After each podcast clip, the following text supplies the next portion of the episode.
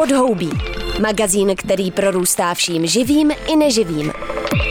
Prostor pro přírodu, ekologická témata a udržitelnou budoucnost. Podhoubí. To je útěk do divočiny Ondry Šebestíka na rádiu Wave.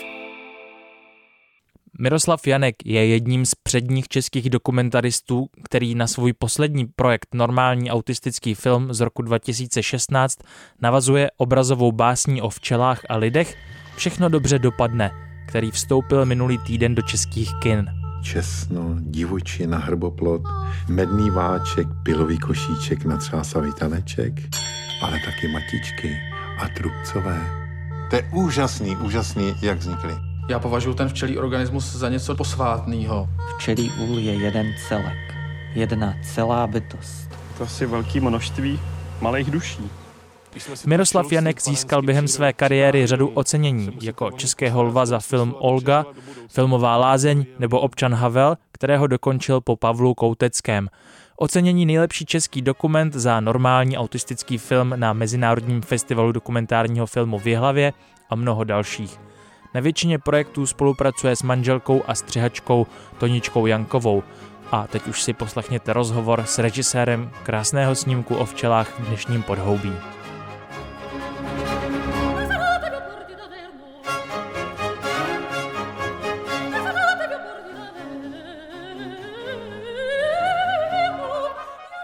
Eh, jak jste se dostal k tomu námětu včel? Vy máte za sebou hodně rozličný náměty. Vypadá to, že eh, k vám ty náměty chodí takovým intuitivním způsobem, bych tak uh, odtušil. Mají podle mě nějakou jako jednotící linku, třeba bych tam viděl nějaký téma pokory. Nicméně, jak jste se dostal ke včelám? No, ke včelám jsem se dostal podobně jako ke všemu ostatnímu, co jsem kdy předtím natočil. To znamená, že jak kráčím životem, tak najednou se tam na nějaký křižovatce prostě potkám s tím námětem. A pokud eh, to nějak zajiskří, tak pak se tomu začínám věnovat a, a postupně vzniká film.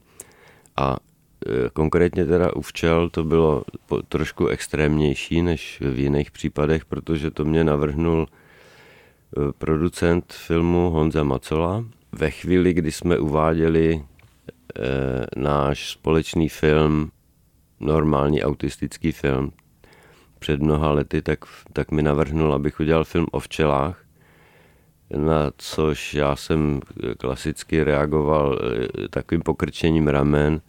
No a pak mi to tak eh, v průběhu třech let eh, neustále připomínal. Ke konci už jenom mi to nechával vzkazovat. Jako, a najednou prostě nastal okamžik, kdy kdy jsem napsal námět a začal jsem se tomu věnovat na 100%. No. Takže to inkubační, inkubační doba tří let.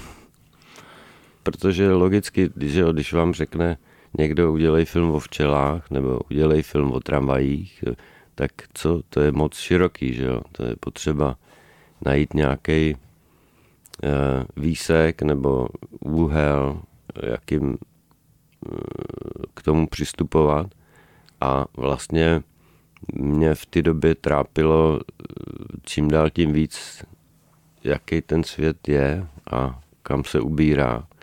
A tak jsem to našroboval na ty včely vlastně, no. Takže sám víte, že to vlastně není včelařský film. Právě, není to populárně naučný přírodovědný no. film o včelách. No. V anotaci se píše, že to je báseň filmová. Vy pracujete se symbolikou. Vy nejste přírodovědec, který přichází faktograficky něco ukázat o včelách, i když i to zrovna v případě včel může být super zajímavý, ale vy tam vyzdvihujete některý ze symbolů, eh, vytváříte metafory a hledáte nějaké souvislosti s, s lidskou společností. Co mě teda hodně bavilo, byla ta legenda o svatém Ambrožovi. Mm-hmm. S tou bych třeba klidně začal. Jak jste, jak jste se dopátral k ní a proč jste ji použil jako takový ústřední motiv? No, tak eh, ne, mm, nevím, jestli to je úplně ústřední motiv, ale každopádně eh, ve chvíli, kdy jsem zjistil, že jsem napsal námět, který pro mě jako nějakým způsobem dával smysl, tak jsem se velice agresivně pustil do studia včel.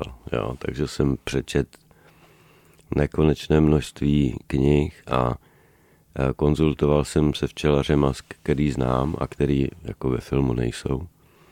A e, vlastně jsem hledal všechno, co souvisí se včelama.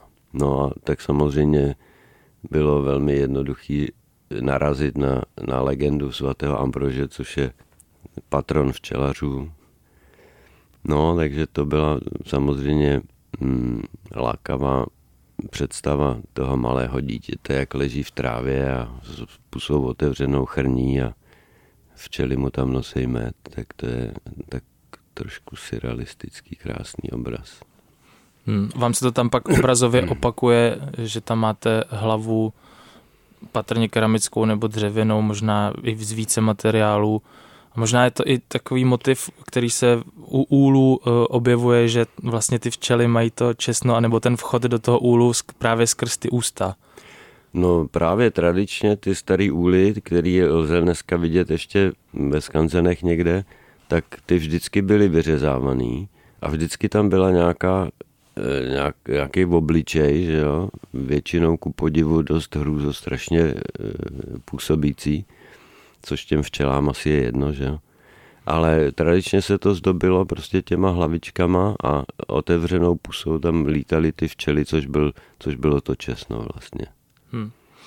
A vlastně to tak trochu jako odkazuje k tomu, že my když odebíráme med od včel, tak nás ty včely tak to krmí. A nejenom tak, ale i tím opilováním samotným, že vlastně jsou zdrojem potravy, kterou my přijímáme. No je to tak, no. Nebo zdrojem, jsou nej, jeden z nejdůležitějších jako mezičlánků. V té anotaci k filmu se taky píše, že včely byly v roce 2019 na schůzi Královské geografické společnosti v Londýně vyhlášeny za nejdůležitější živá stvoření na Zemi. Vy jste s nima strávil hodně času studia, natáčení a pobývání s lidmi, kteří se včelám věnují. Mohl byste potvrdit tady tu tezi Královské geografické společnosti? Já bych radši, do toho bych se radši nepouštěl, jo. to je moc e, příliš silný vědecký argument a já jako e, prost, prostý filmař ne, asi bych se neodvážil. Ale tuším, že nějakým způsobem si vás podmanil ten svět včel. No tak určitě, ono stačí si přečíst pár knížek a, a, a přijít kůlu, a tak ono stačí už jenom přijít kůlu, že jo, a už to na to koukáte jako z jara, že jo, co se tam vlastně děje. Dokonce mnozí zkušení e, včelaři vlastně sedějí před tím úlem a hodiny jenom koukají, co se na tom česně děje a podle toho dovedou odhadnout, v jakém stavu je to včelstvo, nebo jaký má problémy, nebo jestli je úplně krásně vyladěný a tak. Hmm. Na to je celá knížka taková, načesně se to jmenuje. A tam to popisuje prostě podle toho pohybu a co se tam děje, tak, tak dovedou jak, jak si diagnostikovat eh, momentální hm, stav včelstva. Ukazujete vy vůbec v tom filmu včelaře? protože já jsem si to pojmenoval jako takový včelařský dizent. No. Já samozřejmě Václava Smolíka znám, taky a. jsem s ním natáčel a tuším, že ta geneze lidí povede tady tou podobnou uh, linkou přístupu ke včelám. No tak Smolík je dizident, že jo, včelařský, který dostává výhružné dopisy od některých tradičních uh, nebo konvenčních včelařů. Ale v tom filmu mým jsou tři Eh, alternativní eh, včelaři a tři eh, konvenční. Nicméně, mým záměrem už od toho námětu bylo, že to nebude šest včelařů nebo x včelařů, který tam budou identifikovaný a nějakým způsobem um, na ně bude zaostřeno, ale že vlastně všichni tihle včelaři budou v tom filmu vytvářet jednoho univerzálního včelaře. To byla moje snaha, proto tam nejsou žádný jména nebo popisky nebo něco takového a všechno to je spletený dohromady v úvozovkách, což jinými slovy, že třeba vidíme nějakého včelaře a přes něj slyšíme hlas úplně jiného včelaře. Takže jsem to tak jako všechno hmm. promíchal dohromady. A nedělám tam, rozhodně tam se nevěnuju v tom filmu mm, jaksi rozdílnému přístupu k tomu včelaření, nebo prostě nesrovnávám, ne, nedělám nějaký e, soudy o tom, jestli tenhle to dělá dobře, tenhle špatně. To ať se vyřídějí mezi sebou. Rozumím. Co mi z toho vylízá e, z těch promluv většiny těch včelařů, kteří tam byli, je nějaký obdiv, láska nebo úcta k tomu úlu, k tomu společenství. Cítil jste to s nima? No to určitě, proto tam taky jsou ty, kteří tam jsou, protože proto tam třeba jsou i ty tři konvenční včelaři, protože uh, věřím, že mezi těma 50 plus tisíci registrovaných svazových včelařů, že mezi nimi je spousta těch, kteří opravdu jako mají ve svém vztahu ke včelám takový hlubší, řekl bych, hlubší nadstavbu. Hmm. Vy v tom filmu máte dost velkou část zastoupenou hudbou, starou hudbou především. Je tam Collegium 1704, Victoria Ensemble, pak je tam madrigal ze 16. století Charlesa Butlera, pak je tam postava klavíristy a včelaře Jaroslava Šarouna.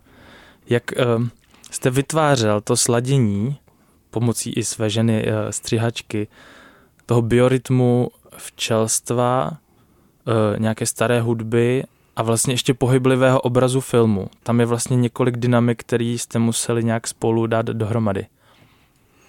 No já jsem takhle o tom neuvažoval. Já jsem prostě věděl, že tam chci eh, kolegium 1704 Václava Luxe eh, s nějakou tematickou skladbou, která by se prolínala s tím tématem filmu.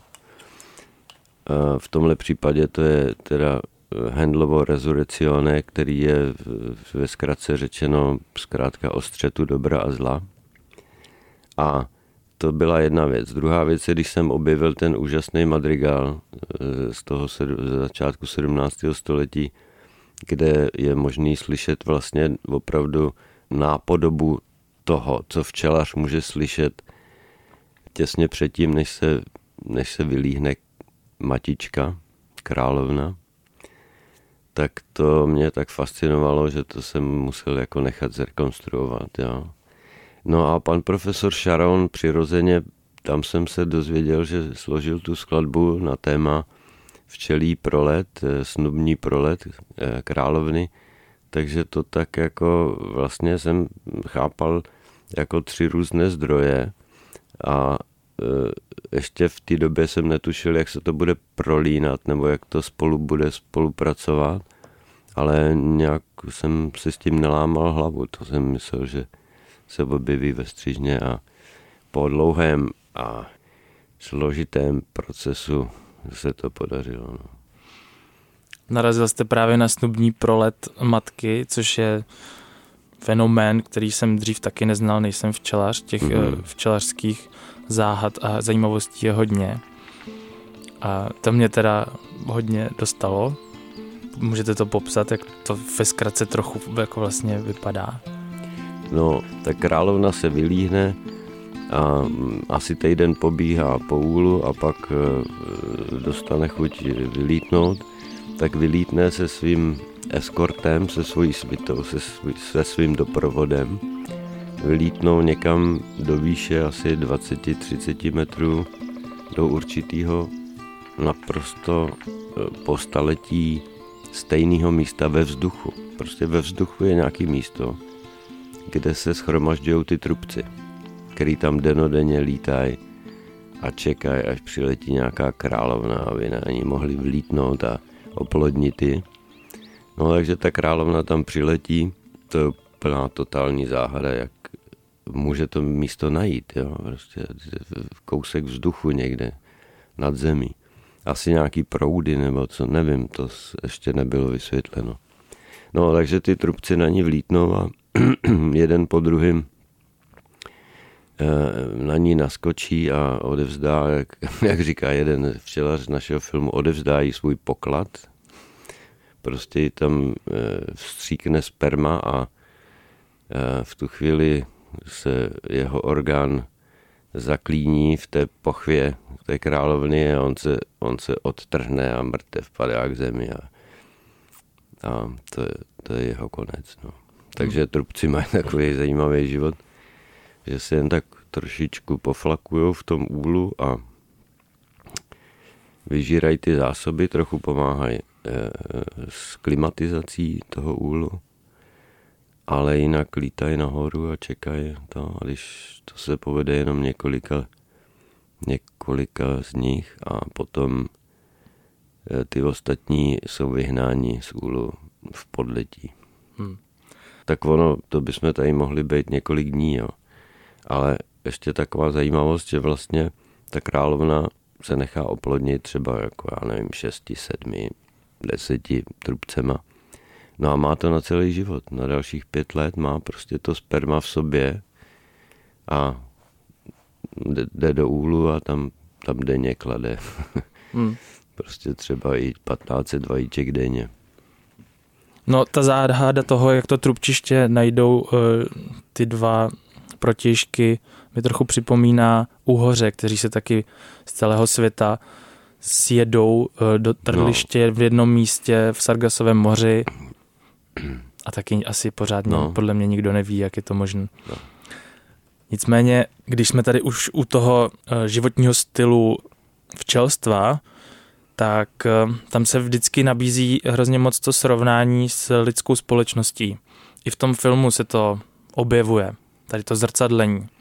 Připadá mi to ale zároveň trochu nebezpečný, protože to včelstvo funguje za prvý nevíme úplně přesně ještě jak, ale prostě nějakým svým způsobem a lidé jsou jako jiný, jiný živočišný druh. Eh, co vy jste ve včelách našel jako inspirativní moment, který si jako z toho přinášíte? No tak ve, ve srovnání s lidstvem myslíte, jo? tak především to, že se dovedou dohodnout. A to je naprosto fascinující, že nějaká včelka přilítne, zatancuje taneček a ty ostatní se rozhodnou, jestli tam poletějí nebo ne. Jo.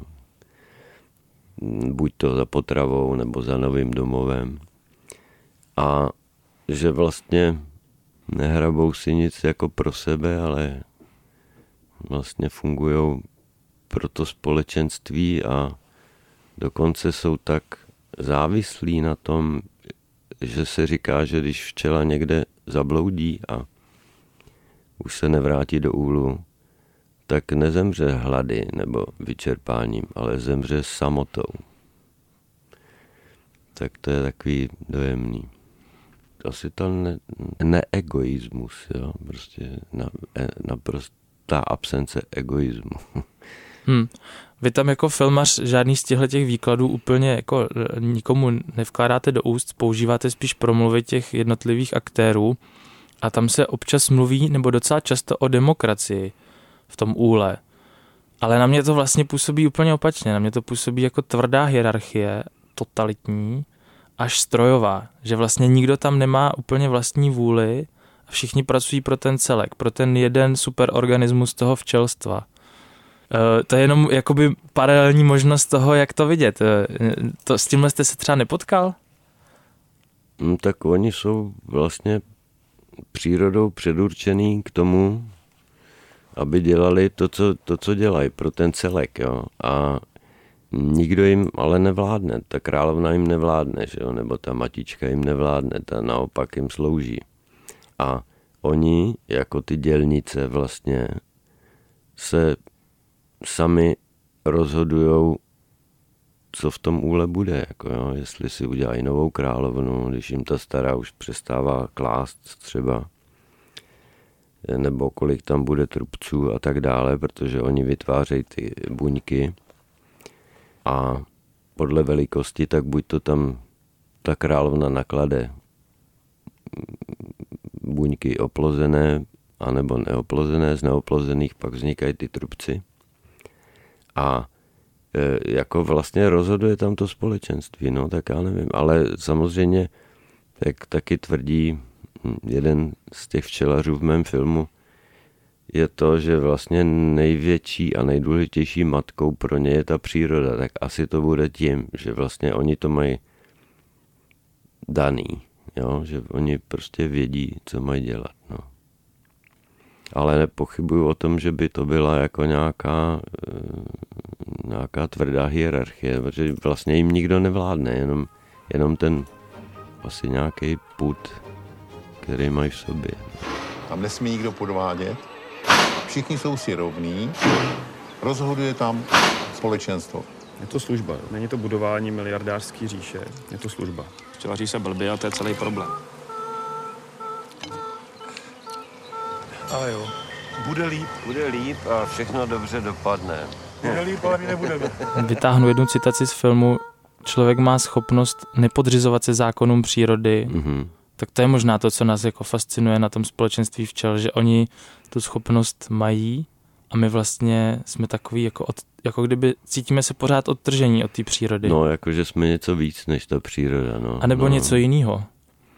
No, no, a přitom jsme zvířata jenom, že jo, Hmm. který to nějak nechápou. Jo, Já jsem si říkal, jestli třeba ty motivy taky, proč natočit film o včelách, nespočívají v nějakém pocitu, jste mluvil o tom, že se vám něco nezdálo se společností a pravděpodobně to nejsilnější, co na nás dolíhá, je nějaká environmentální krize v posledních aspoň 20 letech, klimatická změna a tak dál. Mm, jestli vám to právě skrze ty včely neotevřelo aspoň nějaký druh odpovědi na to, co se vlastně děje. No, odpovědi asi těžko, ale rozhodně ten původní stimul pro mě byl vlastně svět se řítí do ďábelovy řítí a jak můžu tuhle jednoduchou, eh, jednoduchý pocit ze současného stavu civilizace, jak si obtisknout do filmu o včelách. Jo. A jsou z toho teda pro vás nějaký etický vývody, co jste na tom vztahu těch dobrých včelařů a jejich včel uh, našel? No tak eh, našel, já jsem už tak nějak jako věděl dopředu, jo, nebo tušil, ale že vlastně taková ta naše určitá ne- neřízená chamtivost lidská je hodně často vlastně důvodem k tomu, že to tady tak blbě funguje. jo, že, že trošku nějaký ty střídmosti by asi neškodilo. Hmm. Jo, že lidi chtějí pořád víc a víc, a se předhánějí a soutěže a kdo bude mít větší tamhle to. A... No, zazní tam jedna věta, včely jsou indikátorem, v jakém stavu je společnost.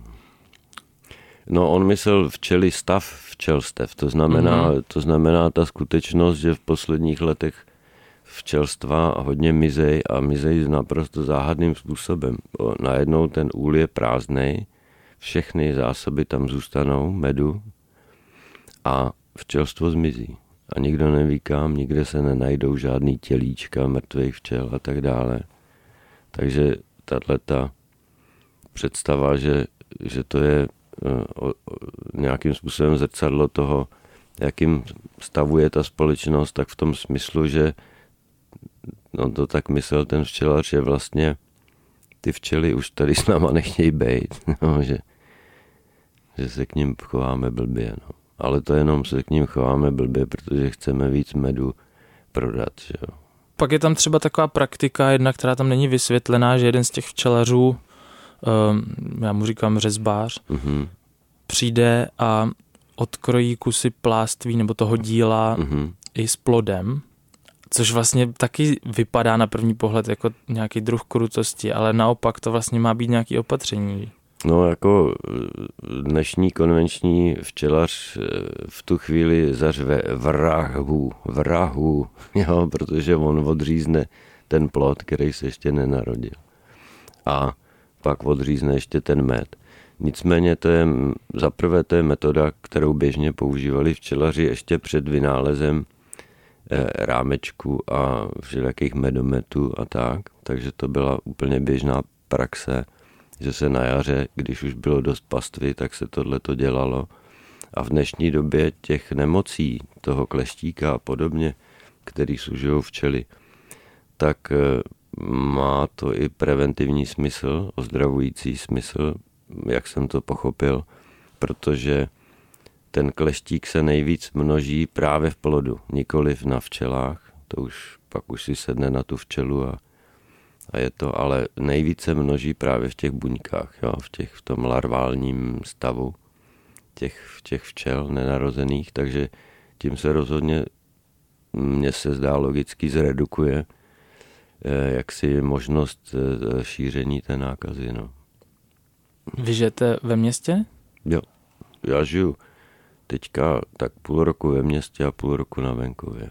Hmm. Nemáte chuť teď začít se včelařením? Ale to já jsem měl od první chvíle, když jsem dočet první knížku, jo, tak jsem říkal, no to musím absolutně eh, začít včelařit, ale pak mi to teda ty kamarádi rozmluvili, protože já mám na venkově, kde pobývám, tak mám z jedné strany 20 včelstev, z druhé strany 8, takže oni říkali, že to je příliš velká konkurence, že to nemá cenu.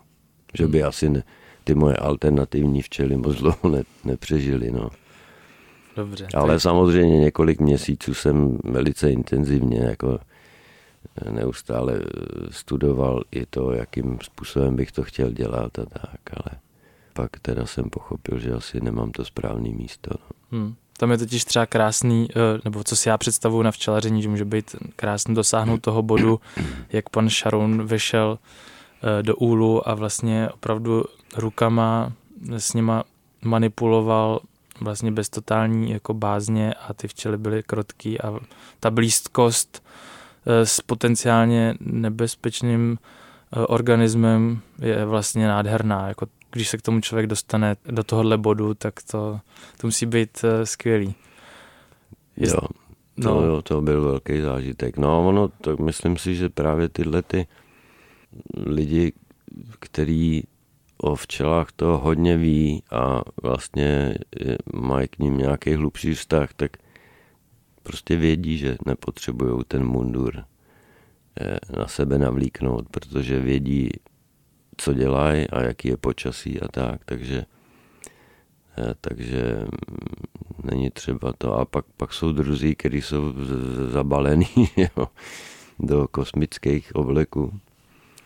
A tak jako by tam nevzniklo to nějaký ta harmonie nebo přátelství, i když je známý, že samozřejmě včely jsou náladový a podle počasí dovedou být i zlí a tak. No. A pak jsou i hodný včelstva a zlý včelstva a tak. A ten pan profesor Sharon tohle přesně věděl, že jsou hodný a že mají úplně jiný starosti v tu chvíli, než se věnovat eh, bodání eh, žihadel člověku. No. Trošičku teď odbočím, ale eh, z profilu Nada Films jsem se dozvěděl, že jste spolupracoval na střihu filmu Geoffrey Regia. Mm-hmm na kvaci, povakvaci Anima Mundi. Ano. Já který to... jsou, ano, mm, do, doplňte. Povakaci, na kojkaci. No, jenom... Který jsou eh, v té skladbě a střihu spjatý s hudbou Filipa Glase. Je tam něco, co jste se na tomhle naučil a chtěl jste si to přinést do, do vlastní tvorby. Můžeme to tam nějak uh, zahlídnout?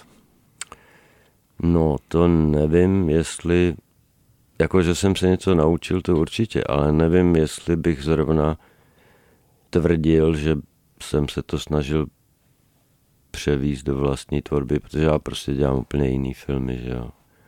Takže... Jenom jsem teď narážel trochu na to, že máte velké množství hudby v tomhle filmu mám pocit, že tam tak jako organicky, jiným způsobem mm-hmm. úplně, ale prolíná se se střihem a s tou flow toho filmu. Mm, tak já mývám asi zřejmě ve všech filmech poměrně hodně hudby, ale většinou teda se ji snažím používat tak, aby rozhodně v žádném případě to ne, nesmí být něco, co tam v pozadí hraje, aby jako se to hejbalo dynamicky kupředu, jo, neboli někdy tomu říkají podkres, jo, to je úplně zakázaný slovo v mém slovníku.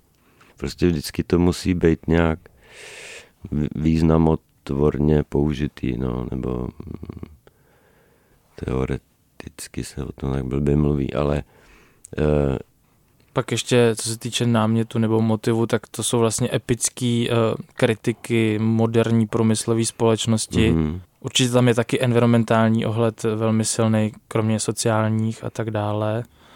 Což u toho posledního vašeho filmu uh, všechno dobře dopadne, který se jmenuje vlastně paradoxně možná. Mm. Uh, cítím taky, že tam jako tak společenská kritika jako promlouvá a i nějaký environmentální ohledy.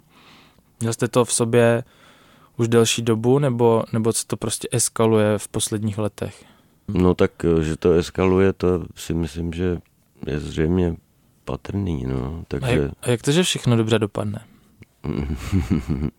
no to už si musí divák sám jako vyinterpretovat. Ono je otázka, pro koho to všechno dobře dopadne. Jo? Ale ještě se vrátím k, tý, k tomu vlivu, jak si eh, v filmu Godfreyho Regia na, na moji tvorbu.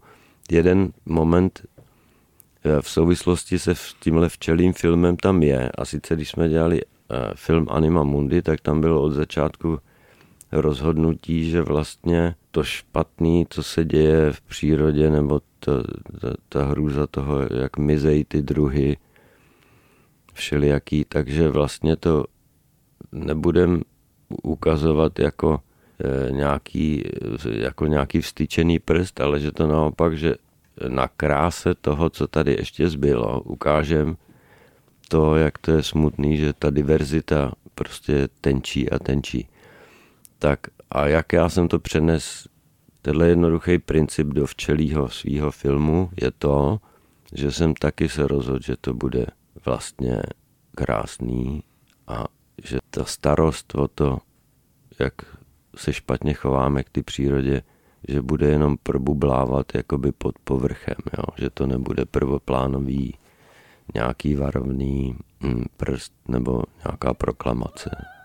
Tak jo, jestli chcete na závěr pozvat eh, lidi do kin na film, tak... Jo, ano, zvu vás lidi eh, do kin na film eh, Všechno dobře dopadne, který je zkratkovitě řečeno o včelách a lidech.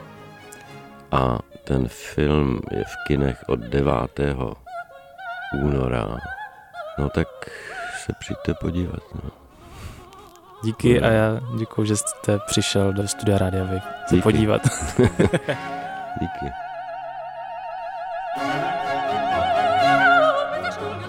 Jestli se chcete podívat na včelaření z trochu jiného úhlu, běžte do kina na nový film Míry Janka Všechno dobře dopadne. A ať už při poslouchání podcastu Podhoubí děláte cokoliv, tak já taky věřím, že to dobře dopadne. A i kdyby ne, tak se uslyšíme zase příště. Tak zatím ahoj.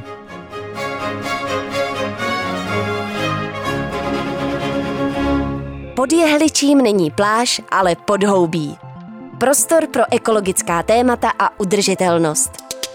Přihlas se k odběru podcastu na wave.cz lomeno podcasty a poslouchej podhoubí kdykoliv a kdekoliv.